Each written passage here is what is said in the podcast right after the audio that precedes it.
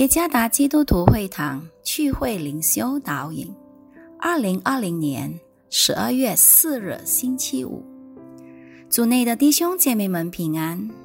今天的灵修导引，我们将会借着圣经哥林多后书第八章十四节来思想今天的主题：乃要均平。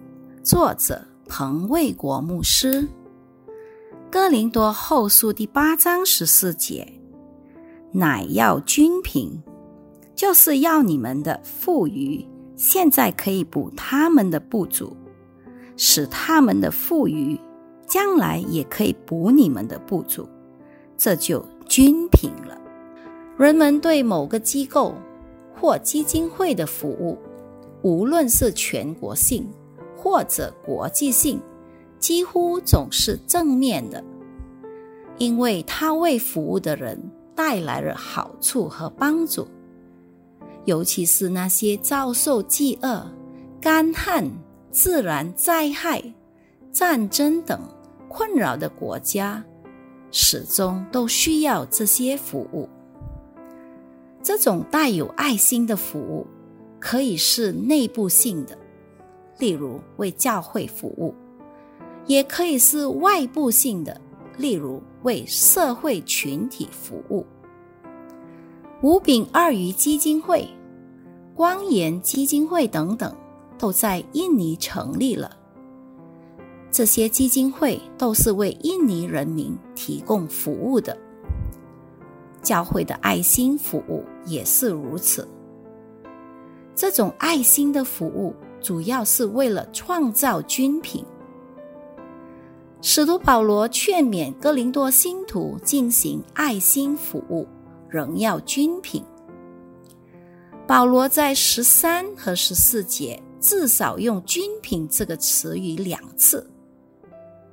这个词在希腊文里翻译的是 “isodestos”，字根是 “isodes”，意思是相同、一致、按比例。相称相等，因此使徒保罗对哥林多信徒们所说的均平，就是说，按照所发生的情况来平均分配。那些在财力上不缺乏的基哥林多信徒，应当帮补那些财力上不足的弟兄们。与此同时，那些财力上不足。却在其他属灵上恩慈富足的，应当补其他哥林多信徒的不足。意思是说，双方面都有各自的不足。有一方可能在财力上不足，另一方可能在理解方面不足，双方也都有他们各自的富裕。有一方可能在财力上有富裕，另一方可能在理解方面有富足，以致双方面都能互相帮补。这就是使徒保罗所教导的均品。那我们的不足与富裕又是什么呢？我们是周围的人，他们的不足与富裕又是什么呢？要知道，我们各自都有自己的不足与富裕。上帝透过使徒保罗所教导的均平真理，成为我们互相帮补的根基。这样，无论在什么情况之下，都能平均分配。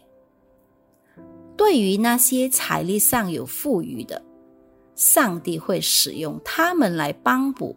那些财力上不足的弟兄姐妹，对于那些在理解方面富足的，上帝也会使用他们来帮补那些在理解方面不足的弟兄姐妹。